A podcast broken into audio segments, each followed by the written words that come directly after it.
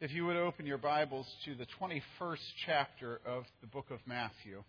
Matthew chapter 21, verses 18 to 22. And first, a few comments about where we are as a church body, as a household of faith. The Bible tells us that the household of God is the pillar and foundation of the truth. And this last week, in some of the appointments that I've had, the question of truth has been very much at the center of what we've been working hard on. Our work has produced sweat, it's produced quite a few tears, because in our families we often conspire to repeat, to tell, to repeat, and to tell lies. A lot of families that exist to cover up truth. A lot of sins that children grow up thinking that it's their primary calling in life to hide.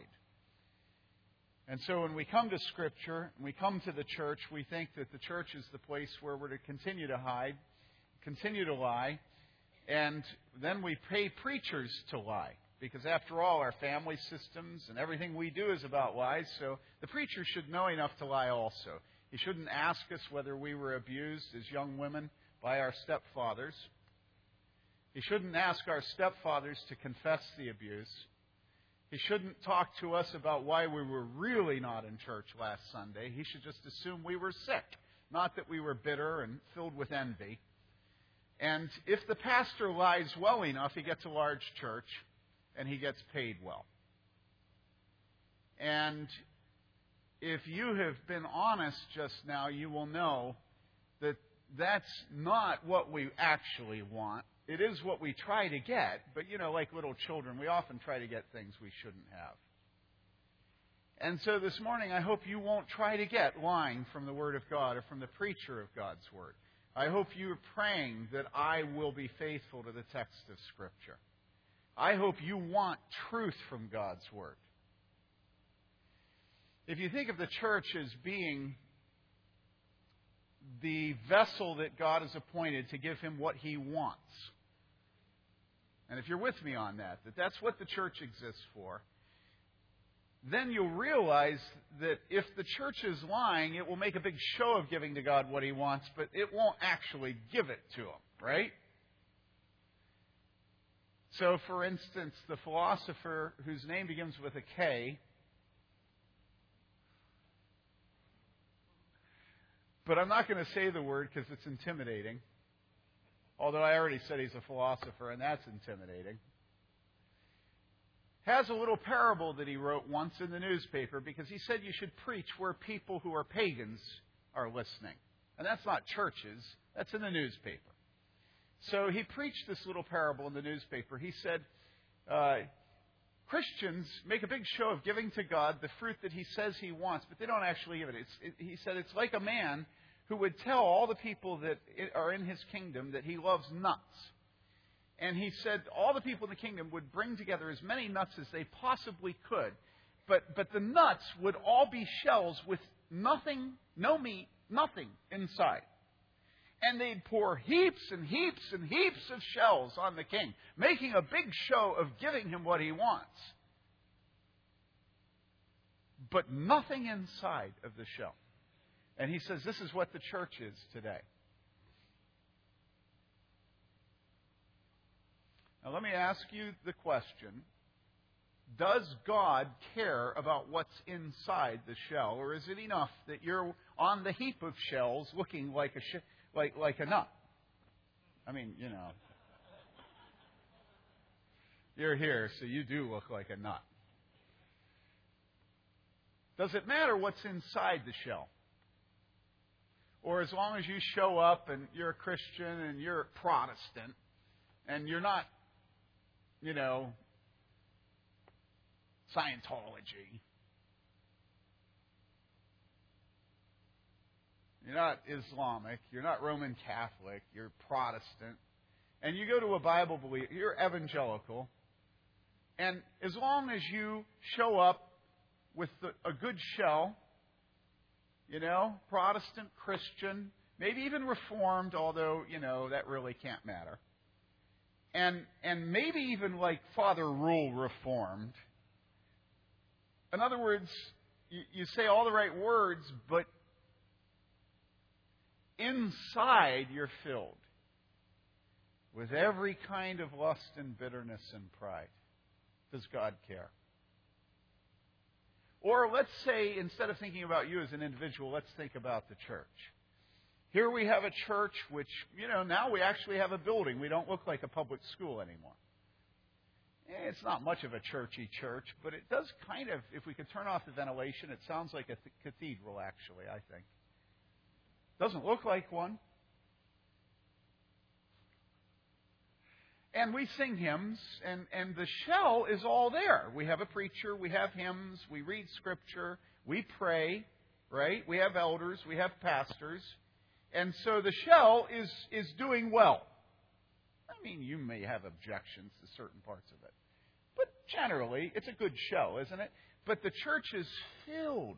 You go, did you ever make the mistake of having a church that you belong to and then going to a congregational meeting. Did you ever make that mistake?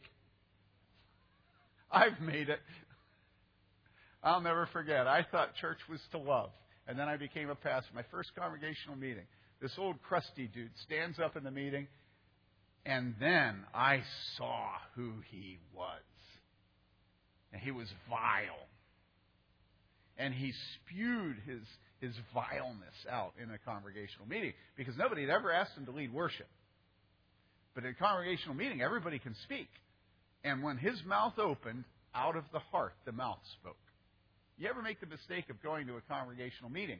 And then you see that the beautiful shell of the church, at the, at the heart of it, inside, is every vile thing. That actually nobody in the church loves each other because the minute the congregational meeting starts, this person starts firing bullets at this person, and this person starts trying to protect themselves by firing bullets back. And the pastor clearly is a part of the problem because he's firing bullets at the congregation. And you see the elders firing, bull- firing bullets at the pastor. And you realize the church is what? It's a shell. It doesn't have any fruit. It looks like a church, smells like a church, acts like a church, but inside is everything vile, right? Does it matter what's inside our shells as a church, as individuals? What about our homes? You look at the outside of the home. It's perfect. It has shutters. Right? It has a concrete driveway, and you spent $700 and had the oil pan fixed so it doesn't have oil on the driveway. True. Ridiculous. I did it. Because why? I want my shell to look good. You know? The windows are clean. The fights generally don't happen in the front yard. One time they did. And so it looks like a nice house, doesn't it? Our house is a very, very, very fine house. Right? The children are all clean. They get good SAT scores. The wife dresses properly for church. Does God care what's in the home? Does God care whether the shell has fruit inside of it? In America today, everything conspires against the concept of fruit, let alone the quality of fruit. Everything. America is a great conspiracy to separate the concept of fruitfulness from marriage. Everything about us as a country is aimed at getting us to think that the fruitfulness of the womb is an option and that it really isn't central to marriage. You just make decisions. And, you know, it used to be that people needed children, but we don't need them anymore. And so fruitfulness right away, the fruit of the womb, basic to human life, right there at the beginning, we have thoughts about the fruit of the womb that are completely perverse in all human history, let alone the Word of God. Why? Well, I don't think it's necessarily because Satan hates children, although he does. But I think that God has set up the entire universe in such a way to teach us the lesson that He is our Creator and that He demands that we produce Him fruit. And so what? Well, marriage is an option. And then having children in marriage is an option. And then even the house, whether or not the house has love at the center of it, whether you ever have a meal together where there is fellowship at a table, is an option. Whether the church has love at the center is an option. And then we move progressively into the question of our hearts and the heart of the church producing fruit for God. And then the conspiracy gets very, very intense. And the prophets prophesy lies to the people, and the people love it that way. And what are the lies of the prophets? The prophets tell you peace, peace, where there is no peace. They tell you fruit, fruit, where there is no fruit. Or they tell you whether or not you have fruit doesn't matter because once saved, always saved. Right? Isn't that the whole purpose of the perseverance of the saints, the preservation of the saints? Eternal security, once saved, always saved, is to get your mind off fruit so that you won't be a legalist and think that anything but grace matters, right? I mean, Reformed doctrine has a purpose. Right? And the purpose of Reformed doctrine is to get your mind off fruit. So then you have a seminary, which all the seminary talks about is grace. And what's the point? Well, the point is to forget about fruit. And the prophets prophesy lies in the name of God. They get up front and they preach as if it doesn't matter. We're saved. And it's just a question of sort of helping each other discover the, the high points of the journey. You know, like those signs you see on the highway as you drive. Your wife always tries to get you to stop because it's interesting. It's a point of interest. And I'm not interested.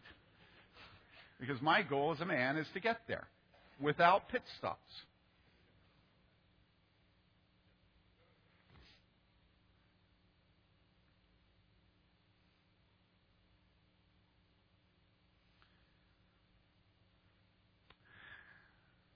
You'd be mistaken right now if you said that I woke up on the wrong side of the bed and that I'm having a bad day. I'm not, actually.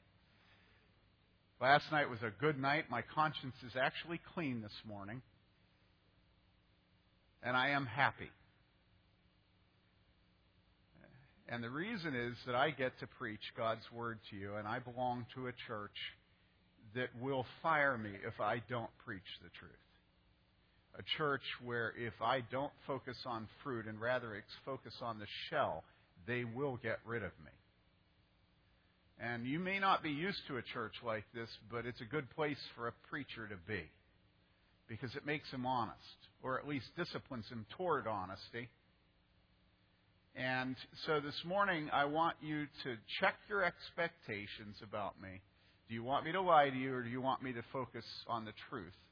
Do you want me to talk about the shell, or do you want to look at the kernel, the meat? Do you want nuts, or do you want the appearance of nuts?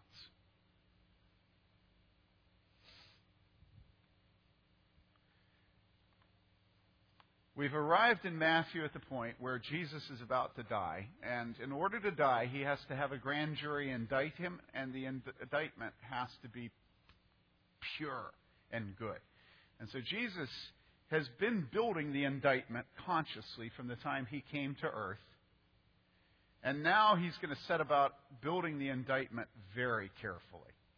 And by the time he's done building the indictment, there's no way that those people appointed to execute him will be able to escape their duty. Right? So let's watch him build his indictment as he comes to Jerusalem. Matthew 21:18 Now in the morning when he Jesus was returning to the city he became hungry.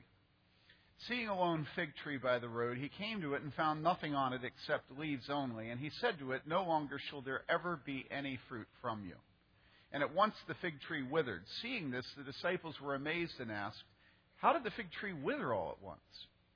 And Jesus answered and said to them Truly I say to you, if you have faith and do not doubt, you will not only do what was done to the fig tree, but even if you say to this mountain, Be taken up and cast into the sea, it will happen. And all things you ask in prayer, believing, you will receive. This is the word of the Lord. Now, our text begins with the storyteller Matthew telling his readers where and when this all happened. When did it happen? Jesus was traveling to Jerusalem, arriving in time to celebrate the Passover there with his disciples in the upper room. He made his triumphal entry, which is the occasion that we celebrate on Palm Sunday. And then Jesus did what? He went into the temple and he cleansed the temple driving the money changers out with a whip and clearing out their animals and tables as well. Jesus then cursed the, figless, the fruitless fig tree, and Jesus responded to his disciples' amazement at the withering of the fig tree by speaking to them about faith and the power of prayer. Now, the order of what happened is not as clear in Matthew as it is in Mark, and we're going to take the order of Mark and note it. First, the triumphal entry on Sunday, followed by the cursing of the fig tree and the cleansing of the temple Monday. Monday night, following the cleansing of the temple, Jesus went out of the city to spend the night with friends in Bethany, a village about two miles outside of Jerusalem. And probably the friends that he stayed with were Lazarus, Mary, and Martha. The next morning, Tuesday, Jesus gets up and was walking back into the city of Jerusalem when he passed the withered tree. And his disciples exclaim over the tree's demise, and Jesus speaks to them about faith and prayer.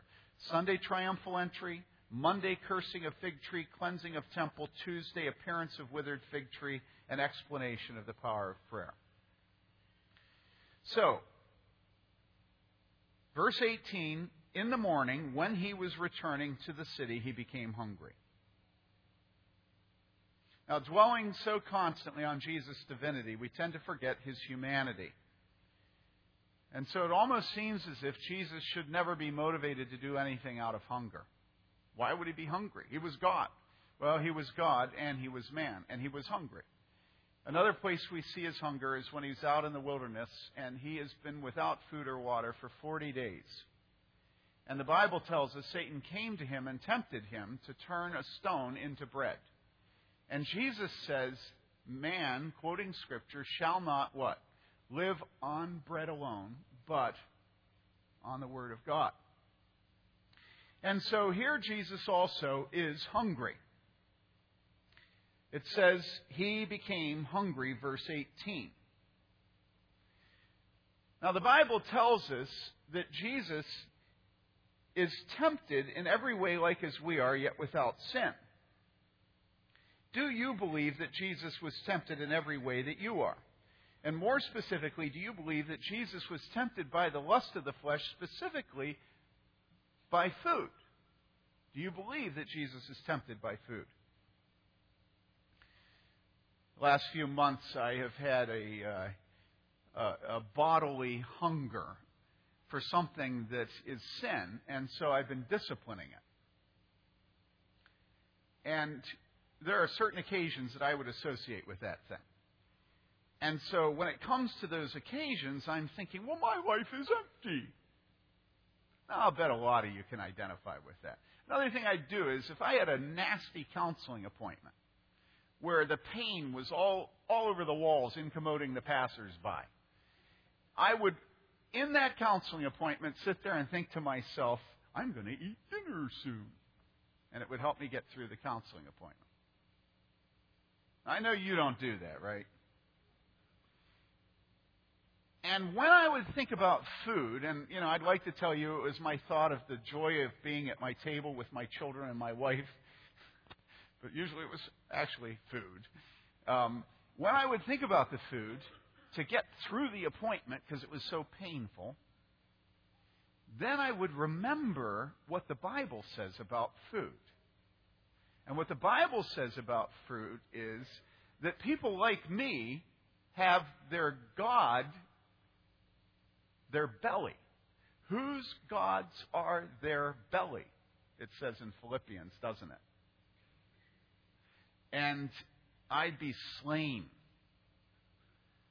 because I'd look down and my son Joseph might not be able to find it, but on me it's there, my belly.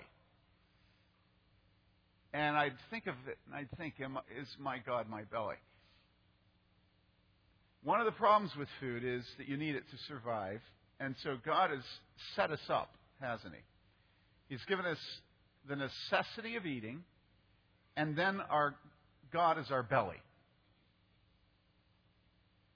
And so in America today, it's very difficult, given our grocery stores, given the ads on the radio and the magazines, on television, uh, given the centrality of food at church life. For those of us who struggle with our God's being our belly, to not constantly give in to sin. But on the other hand, we find that when we go to heaven, there's the marriage feast of the Lamb, and there is that little word feast in it. And what that means is that food is good. Food is for the body. Everything, when taken with prayer and thanksgiving, is sanctified. And so here we see Jesus, and Jesus is hungry. So was Jesus' belly his God? The Bible says in Matthew 10 or in Hebrews 4, for we do not have a high priest who can't sympathize with our weaknesses, but one who has been tempted in all things as we are, yet without sin. So Jesus was hungry and Jesus didn't sin, right? Because if Jesus sinned, then he isn't the spotless Lamb of God. He isn't the perfect Lamb of God. And therefore, his sacrifice on the cross cannot save us. Jesus is perfect. He was tempted in all ways like as we are. Every way like as we are, yet without sin. So Jesus is hungry. He's on his way into Jerusalem. And he sees a lone fig tree by the road. And he comes to it and he finds nothing on it except leaves. The tree is fruitless. Now, wanting fruit from the fig tree and finding none, what does Jesus do? In verse 19 it says, He said to it, the fig tree, No longer shall there ever be any fruit from you. And at once the fig tree withered. So Jesus cursed the fig tree with fruitlessness, after which it was all over for the tree. It withered immediately. That's the plain fact of the story. But why was the fig tree fruitless? Well, in the parallel in Mark, we read in Mark 11:13, he found nothing but leaves. And then it says, For it was not the season for figs. And so the reason the fig tree was fruitless was that it wasn't fig season. So here we have Jesus hungry. He sees a fig tree. He walks over to it to get some fruit. He finds it fruitless. He curses the tree for its fruitlessness. Immediately the tree withers up. And this raises two questions. First, why did Jesus expect figs to be on the fig tree? It wasn't the season for figs. And second, since it wasn't the season for figs, why did Jesus punish the fig tree for being fruitless? How could he expect the fig tree to bear fruit out of season? Right? If you're honest when you read Scripture, you have those same two questions, and maybe more. So, what are the answers to the questions? Well, if you pick up commentaries on the text, you'll find that the answers are all over the place. But everybody tries to answer the questions. And the most popular answer today comes from R.K. Harrison, who in an article in a Bible encyclopedia explains that fig trees, when they have full leaves, produce fruit then. That in other words, when a fig tree is in leaf, it is fruitful. And it may be that it has leaves that are covering fruit that isn't yet fully ripe. And so the fruit might not taste great, but it, it will take care of your hunger. And so then, of course, if you think about this explanation of what Jesus is doing, you realize where everybody ends up. Everybody ends up saying that the real problem with the fig tree is that it's advertising fruit and that when you go over, there is no fruit there, so it's false advertising. And so the reason Jesus punished the fig tree was it was claiming to be something it wasn't.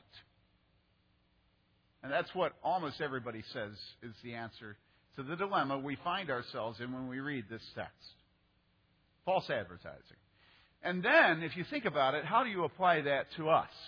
Well, it's simple. It's simply a parable against hypocrisy. The churches that claim to be Christian churches and endorse sodomy and endorse abortion and endorse pride and endorse materialism and endorse racism and endorse gossip and, and attack male authority are false churches. They may have the name Christian, they may be Protestant, they may be Reformed, they may be Presbyterian or Baptist. But the leaves are out, there ain't no fruit. False advertising, Jesus is condemning. It's a nice solution, isn't it? I don't think that that's what's going on here. First of all, do you really think that any young man would grow up in an agrarian economy, in a, in a rural area, in a farmland, where one of the major sources of food is figs, where when you're walking, you pull the figs off the trees and eat them, and he doesn't know what fig season is? I don't think so. I think Jesus knew when fig season was and looked forward to it every year and anticipated being able to pull some figs off the trees and eat them fresh. Right?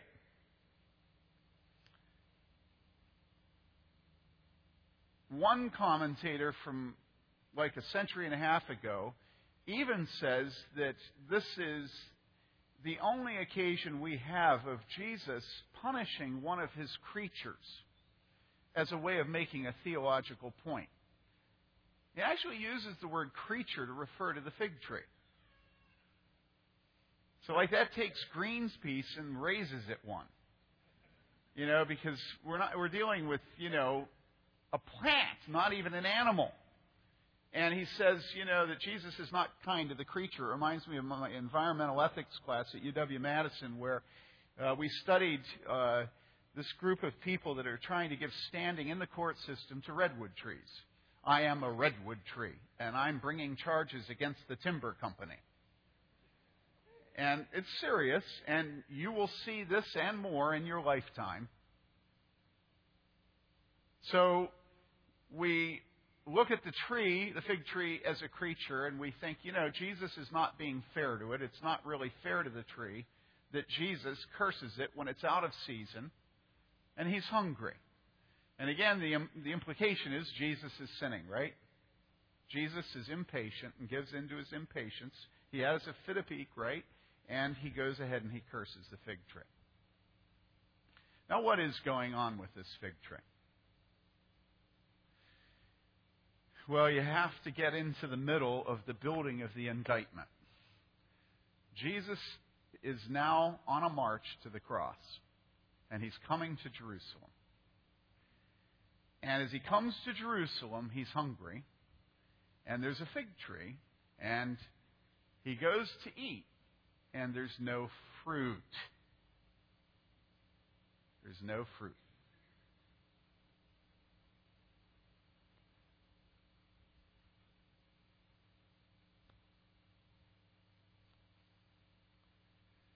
If you have a Bible, would you open to Isaiah chapter 5 with me? Isaiah chapter 5, beginning with verse 1. This is another indictment. This is the indictment of the prophet Isaiah given to him by God against God's people. All right? And we have a record of the indictment here in Isaiah 5, beginning with verse 1. Let me sing now for my well beloved a song of my beloved concerning his vineyard. My well beloved had a vineyard on a fertile hill. He dug it all around, removed its stones, and planted it with the choicest vine. And he built a tower in the middle of it, and also hewed out a wine vat in it. Then what?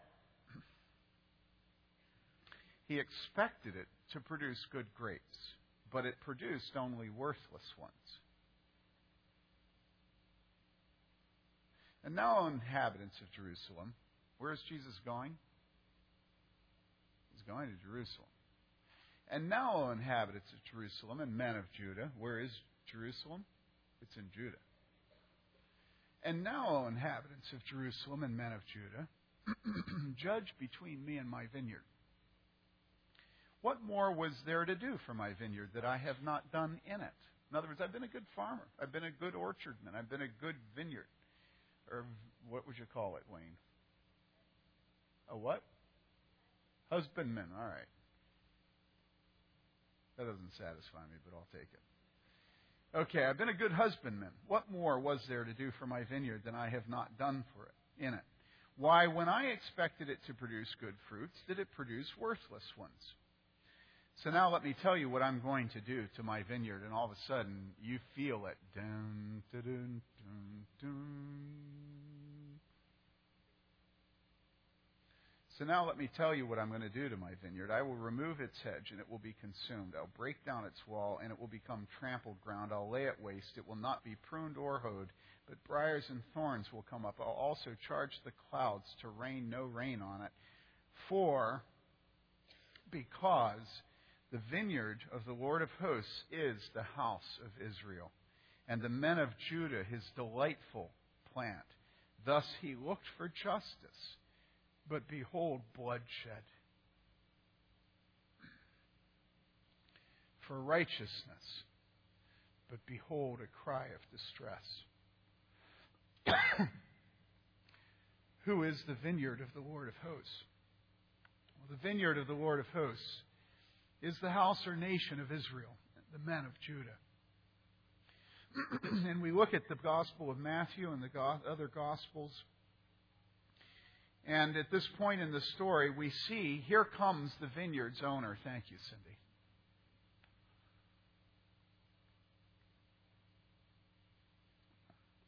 He's coming to Jerusalem at the time of the Passover feast. And he's hungry for fruit.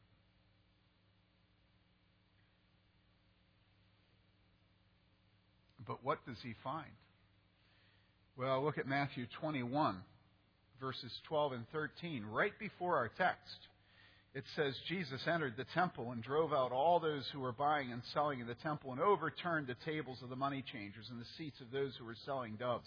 And he said to them, It is written, My house shall be called a house of prayer, but you are making it a robber's den.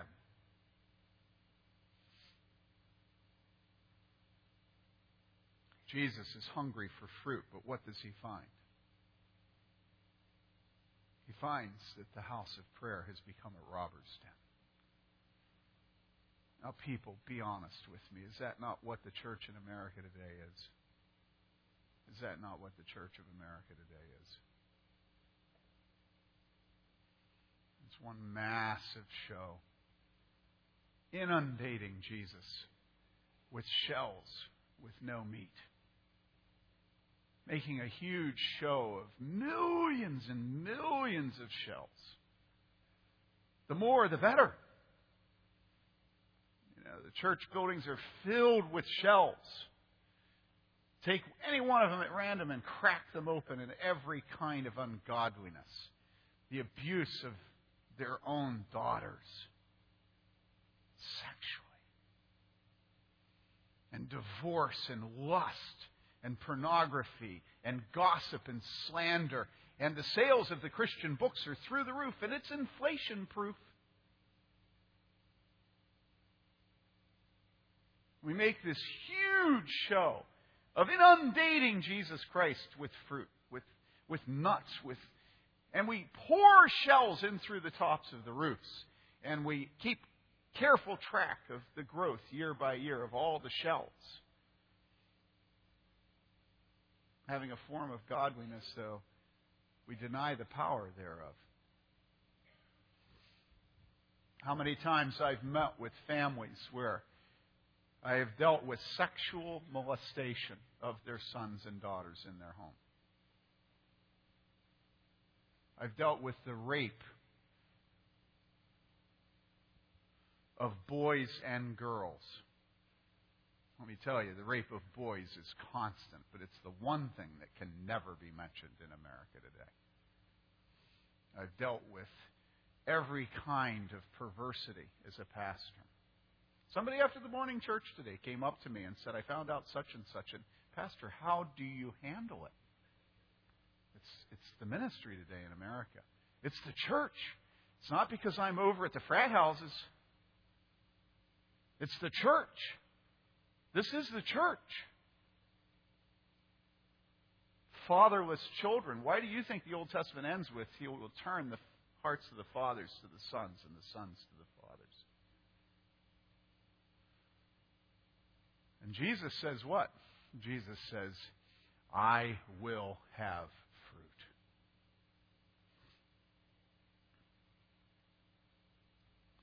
And so in America today, we have churches all over the country. They say that if the most religious country in the world is India and the most pagan is Sweden, that America is a nation of Indians governed by Swedes.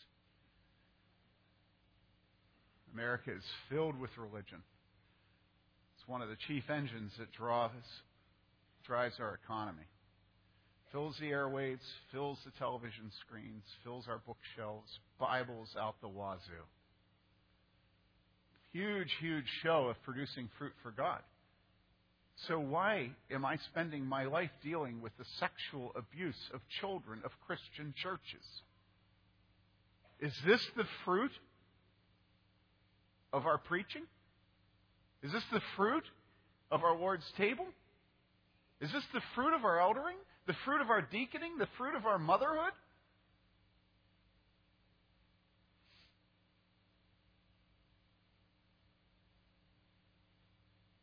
So then what we do is we get pastors who will come and preach grace to us because that's what we need is grace. And if we have more grace, then all our pain will go away. Allan Bloom in the Closing American Mind says that his his students at University of Chicago no longer had lights on in their eyeballs. That he noticed that the light was out in the eyeballs. And as he began to look for why, he realized it was because of the divorce of their parents. That children had grown up and had no desire to live. They had no excitement to learn. They had no hope. And this man is a philosopher who was a sodomite, had no commitment to faith, to God, none. But he knew what he saw. And he said, The light's out. No one's home. And then he said this. He said, And what have their parents done? He said, What their parents have sent them to a psychologist. And he says, And psychologists are the sworn enemies of guilt. Now, all of us can, we can all hop on that bandwagon, right? Except those of you that are psychologists. but you know, what do parents do with kids when they have a divorce? They send their children to a psychologist. He's wetting his bed. There's something wrong with him, doctor. Well, maybe it's because you were abusing him. Handle it, doctor. How much do you want? 150 an hour? Handle it. And so then we transfer it and we say, okay, let's say they're Christians. Instead of going to a psychologist, they go to the pastor, don't they? And so everybody sends their children to me, and I'm supposed to handle it, Pastor. What am I supposed to do? Well, preach on grace.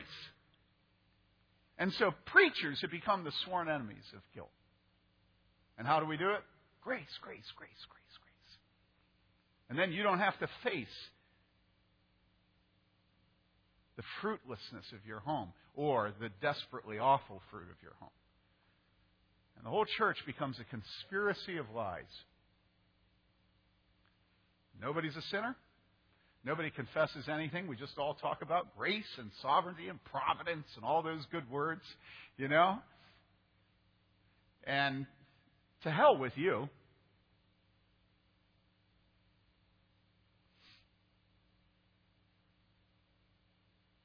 You know what the Bible tells us? The Bible tells us that the leaders of the church at the time of Christ went across heaven and earth to win a single convert and then turned him into twice the son of hell they were themselves. Now, you can understand that about the scribes and Pharisees, right? You can understand that, right? Does anybody have trouble saying that about the scribes and Pharisees? We have nothing at stake. But what about us today? Do we go across heaven and earth to win a single convert and then turn him into twice the son of hell we are ourselves? No. American missions is the great story of the 20th century and the 19th century, right? So, what about our converts? What are they like? What fruit do we see of American missions? Do you know that when Rwanda went into its orgy of machetes, 750,000 to a million people killed within the space of what, 90 days? Do you know what the Evangelical Missions Quarterly editor Jim Reapsome wrote about that when it happened? He said, You know, there may be something here for us to learn because this nation has been a success story of American missions. These people, he said, are Christians. And so now we repent of Rwanda and we say, well, Rwanda was just an awful, awful thing. And it was tribalism. But here in America, we don't have tribalism. We just kill unborn children at the rate of 1.3 million a year, year in, year out, year in, year out. There, but there's, there's no violence in the land because, you know, no baby can come back and tell us what he suffered. No Holocaust memorial to our unborn children. And we are the most Christian nation in history. In other words, if Jesus were to come to us today and he were to be hungry for fruit,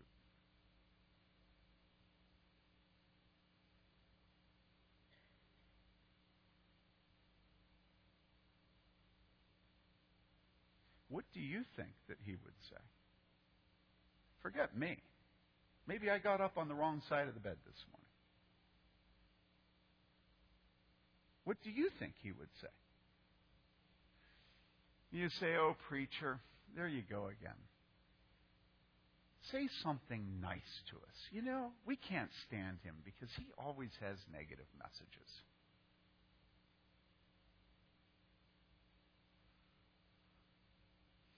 Okay, let's forget the church. And let's talk about ourselves and our own hearts and our own homes. What about your home and your marriage and your own heart?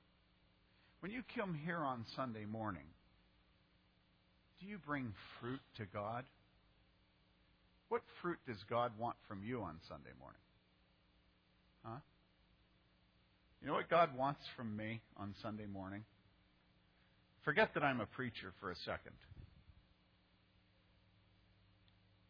What does God want from me on Sunday morning?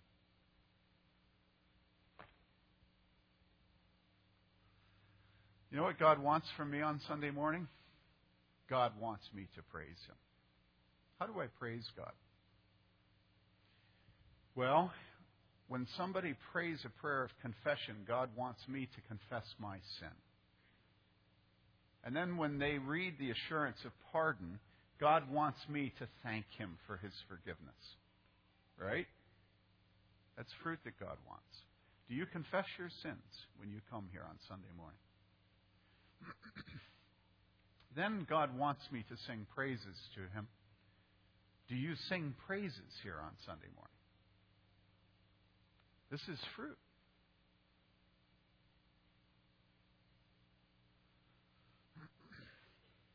When the Word of God is open, God wants attentive listeners whose hearts are humble, stilled, quieted, meek. When I preach, are you meek and humble before me? You say, oh, that is a hill too high. I say, hey, listen, there ain't nobody you're going to find to preach to you who isn't a pill. It's the nature of man. So it's just a question of what poison you're going to take. But it will be poison. Somebody's going to preach to you, and whoever that person is is going to be gnarly. Do you give God the fruit of humility and meekness before the preaching of the word? Do you do that? You know, I can tell. it is actually very obvious to me. But you know what? God has given me a love for you, even if you're nasty. That's one of the things that God has given me that's like really neat.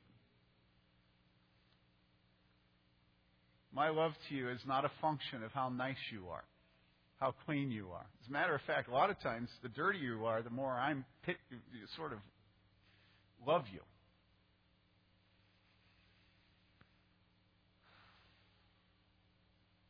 Do you give God fruit? Do you give him fruit? Do you? Do you come to the Lord's table and do you eat at it? God wants you to. He's commanded you to. Do you eat at the Lord's table? God wants fruit from you. You nurse a grudge against people, and so in your self righteousness, you, you say, "Well, He says don't don't ever you know don't ever go to the altar, you know, leave your gift at the altar and go first make it right. So I'm not going to make it right, so I'm never going to go to the altar." Do you give fruit to God? What about giving money to Him? Do you give money to God? You say, "Oh, there He goes." Hey, listen. I have no apology about telling you to give money to the church. None. I do it. You should do it. It's a great privilege. It's relinquishing control of something that I desperately love. and that's a good thing to do. In fact, probably with me, the best thing I could do would be to bring little pints of Haagen Dazs and put it in the offering plate.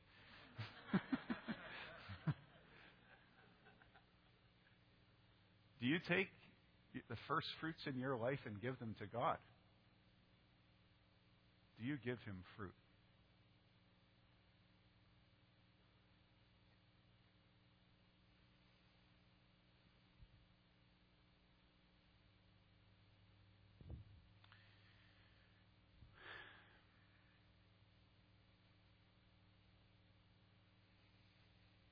This tree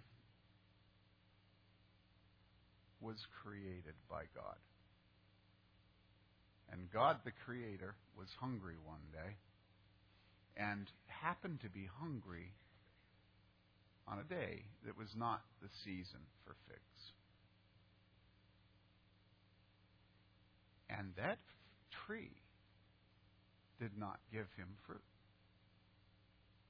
And you know what happened to that tree? It was over. Let me ask you, when is the season to give God fruit? Yeah. When is it? Now all of a sudden you don't know. You didn't think I'd see you lifting up your arm, did you? You know when the season is for fruit? The season is when God wants it the instant God wants fruit from us. That's the season. Jesus doesn't have to justify his hunger out of season for a fig tree. He made that fig tree. When he, the Creator, desires fruit from that tree, that tree existed to give him fruit precisely at that moment. And so you say to God, well, you know, the day will come when I'll give you fruit, but for now I'm young and I'm going to sow a few wild oats. Don't worry, the time will come when I will give you your just dues, but everybody has to sow their wild oats. Manana. And what does Jesus say? Jesus says the servants were getting drunk. And then Jesus how? Like a thief in the night. At the time we least expected. How about the virgins with their lamps? No, they didn't need to keep them filled with oil, did they? But then the bridegroom came. You remember that?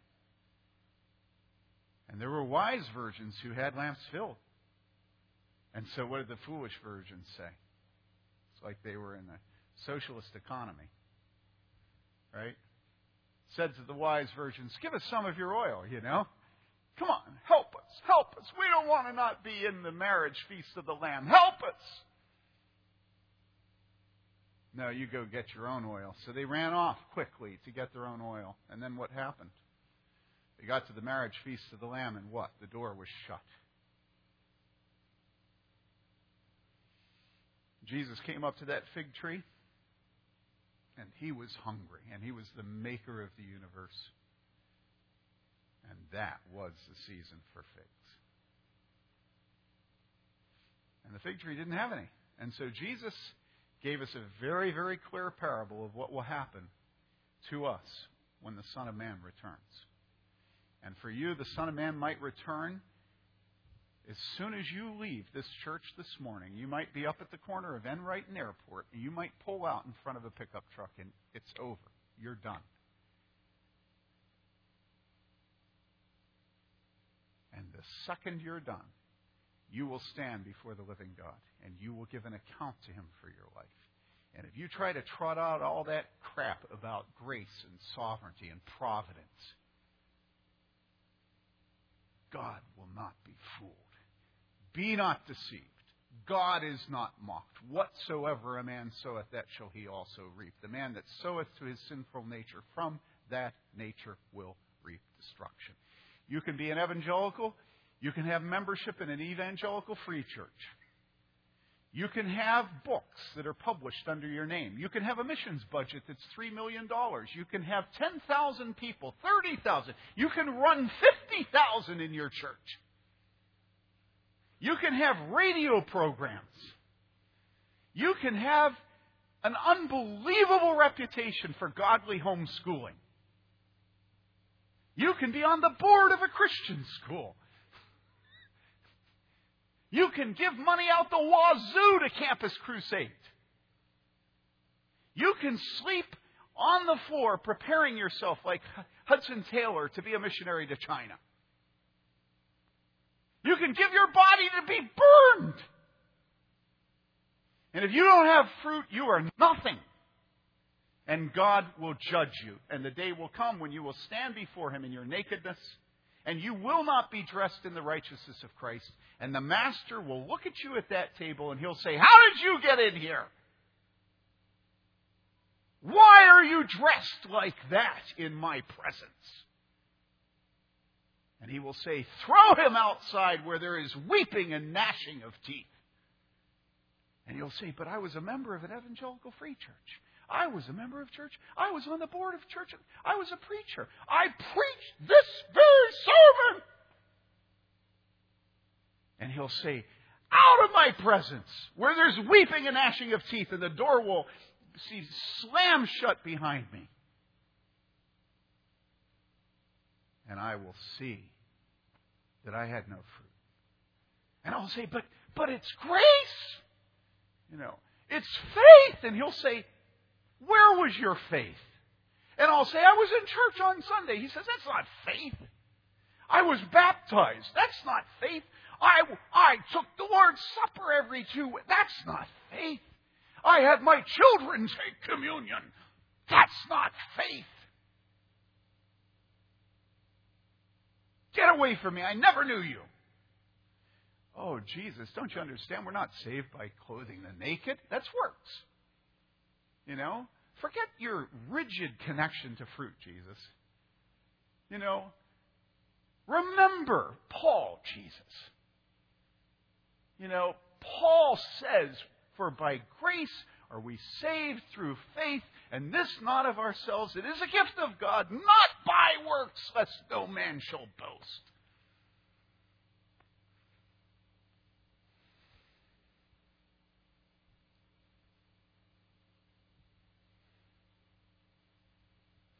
And then we read in Hebrews where it says, without holiness no man will see God.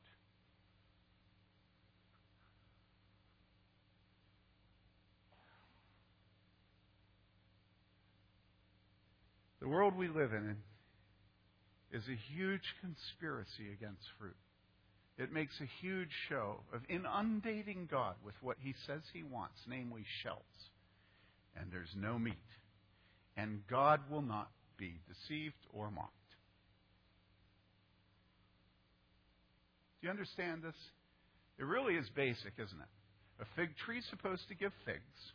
An apple tree is supposed to give apples. A womb is supposed to give children. And a Christian.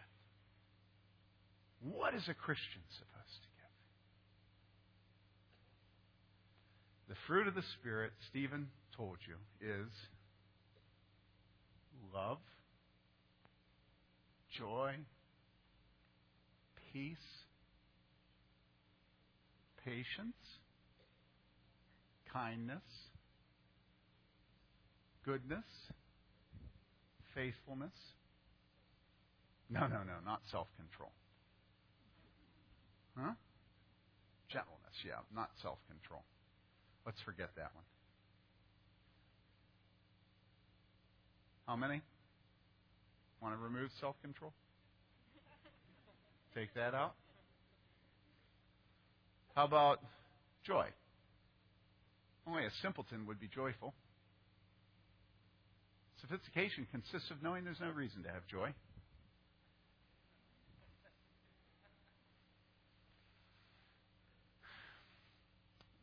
Bob is, my dear brother Bob is Jewish.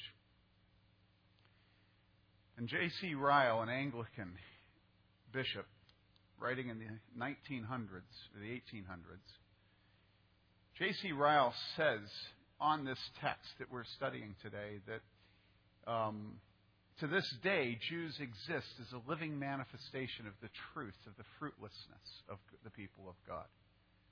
And then he uses a, a construction I've never heard to refer to anything but a plant.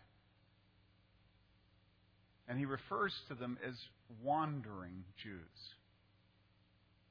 homeless Jews. They're the people of God. And what do the Jews exist for today? The Jews exist to be a humongous object lesson of how God deals with fruitlessness. Am I allowed to say that today, or am I now an anti Semite?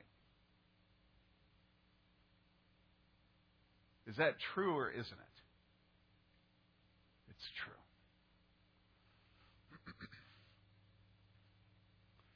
And so Jesus curses the fig tree. He's cleansed the temple. He curses the fig tree. And now he goes into a few chapters of the most intense rebuke of the religious leaders of his time that you can imagine.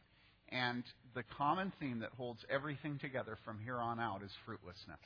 And we're going to study it. It's just again and again and again the theme that God made it to give him glory and it refuses to give him glory. And so Jesus says, It will be judged, it will be judged, it will be judged. And as the story goes along the next few chapters, what you feel building is tension.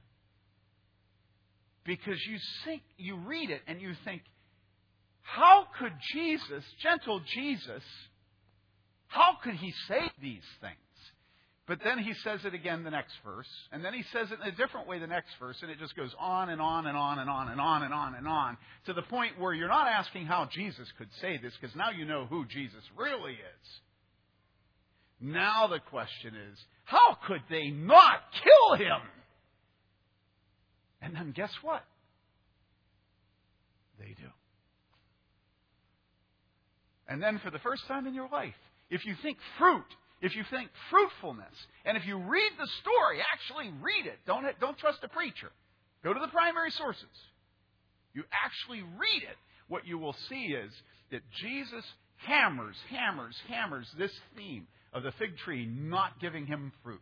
Guess what? He tells one story, and what's the story? The story is about the, the, the man that has a vineyard, and he leaves it in the charge of his servants. And it comes time for that vineyard to give him his fruit. And what happens? Do you remember? He sends servants back to collect the fruit. What happens? They kill him. Sends more. They kill him. And then what does the master do?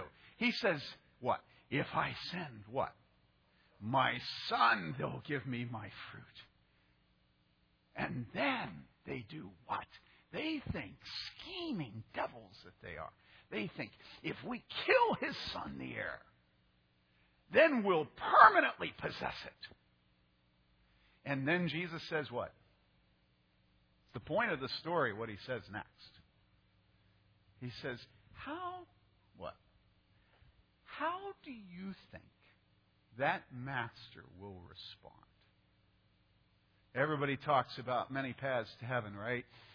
And the thing that everybody has in common about many paths to heaven is that you don't have to take the path of Jesus, who is the way, the truth, and the life. The many paths all have this in common that they bypass the Son. How do you think That the Father who gave his Son to the cross will respond to those who killed him. And you say, well, they didn't kill him. They just had another path to heaven than him. Well, what? The death of his Son is rendered unneeded? Openness theology isn't a big deal. It just recognizes that God could have done it in a number of different ways.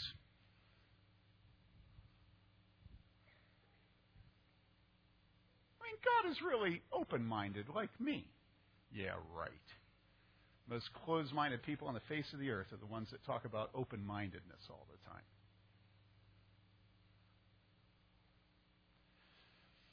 Now, if you've been listening with meekness and humility this morning, here's what's happened to you. You have come under the conviction of the Holy Spirit that you're fruitless, right? That your church is fruitless, that your nation is fruitless, right? Can we all admit this, or do we still have to have a conspiracy of lies and silence and dunces? Can we admit it? Okay. So, what's the answer? It's really weird what happens next in the text. Would somebody read it, please? Loudly, somebody like Curtis. Curtis, would you get a Bible and read it because you got a big voice? Pick up right after Jesus curses the fig tree.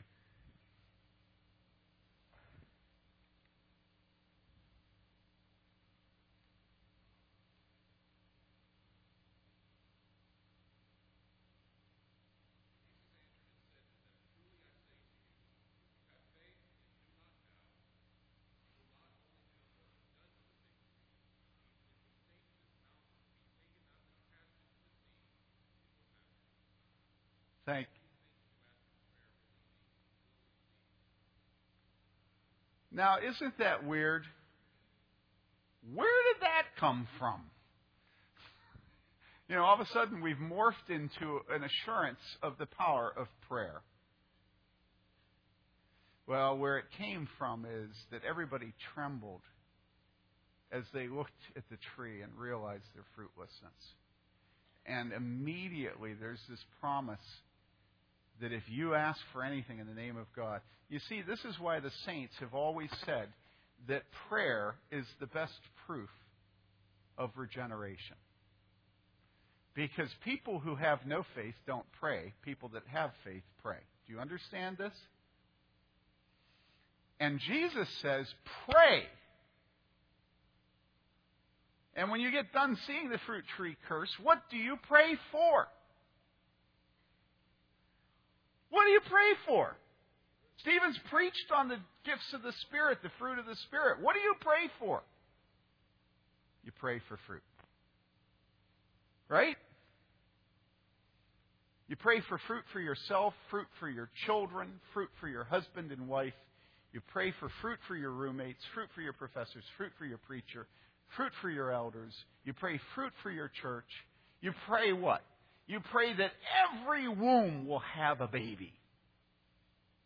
And you say, oh, there he goes about wombs. No, this one time I actually wasn't talking about real flesh and blood babies. This time I was actually talking about fruit. And you pray that everything that God made to produce fruit will produce fruit. You want the cows pregnant. You want the apple trees pregnant. You want the women pregnant. And you especially want the soul and the church pregnant. So that when Christ returns, everybody's dressed right. And by the way, how are they dressed? Do you ever realize what the dress is at the marriage feast of the Lamb? You know, a lot of you have gotten pretty intense about wedding gowns. What is our wedding gown at the marriage feast of the Lamb? Do you know what Revelation tells us it is? Do you know? Yeah. The righteous acts of the saints are the clothing that Jesus takes as being his bride's clothing that's beautiful. We are dressed in fruit.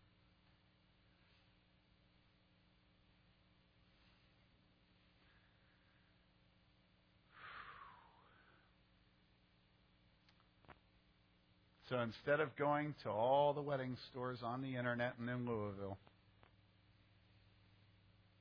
What we really need to do is just pray. And God will dress us in righteousness. God will give us the fruit. He promises. So I know you feel fruitless. Some of you really are fruitless because you don't belong to God. You don't have the Spirit. And you need to come to Him on your knees and give your life to Jesus Christ. Some of you are believers and you're still fruitless.